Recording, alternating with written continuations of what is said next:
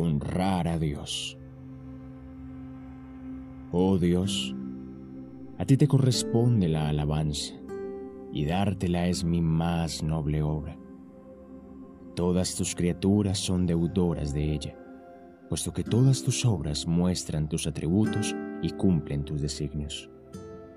El mar, la tierra firme, el frío del invierno, el calor del verano, la luz de la mañana, las sombras de la tarde, están llenos de ti, y tú me los das para que disfrute de ellos plenamente.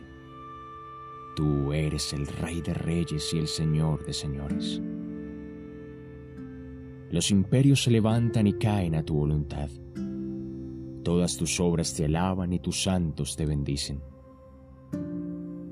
Cuéntame entre tus santos, aseméjame a ellos en carácter y naturaleza, siéntame con ellos a los pies de Jesús.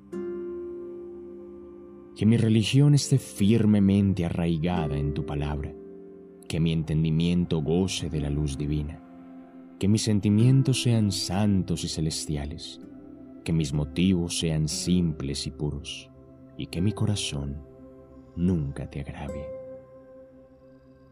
Líbrame de las tinieblas naturales de mi mente, de las corrupciones de mi corazón, de las tentaciones a las que estoy expuesto, de las trampas diarias que me rodean.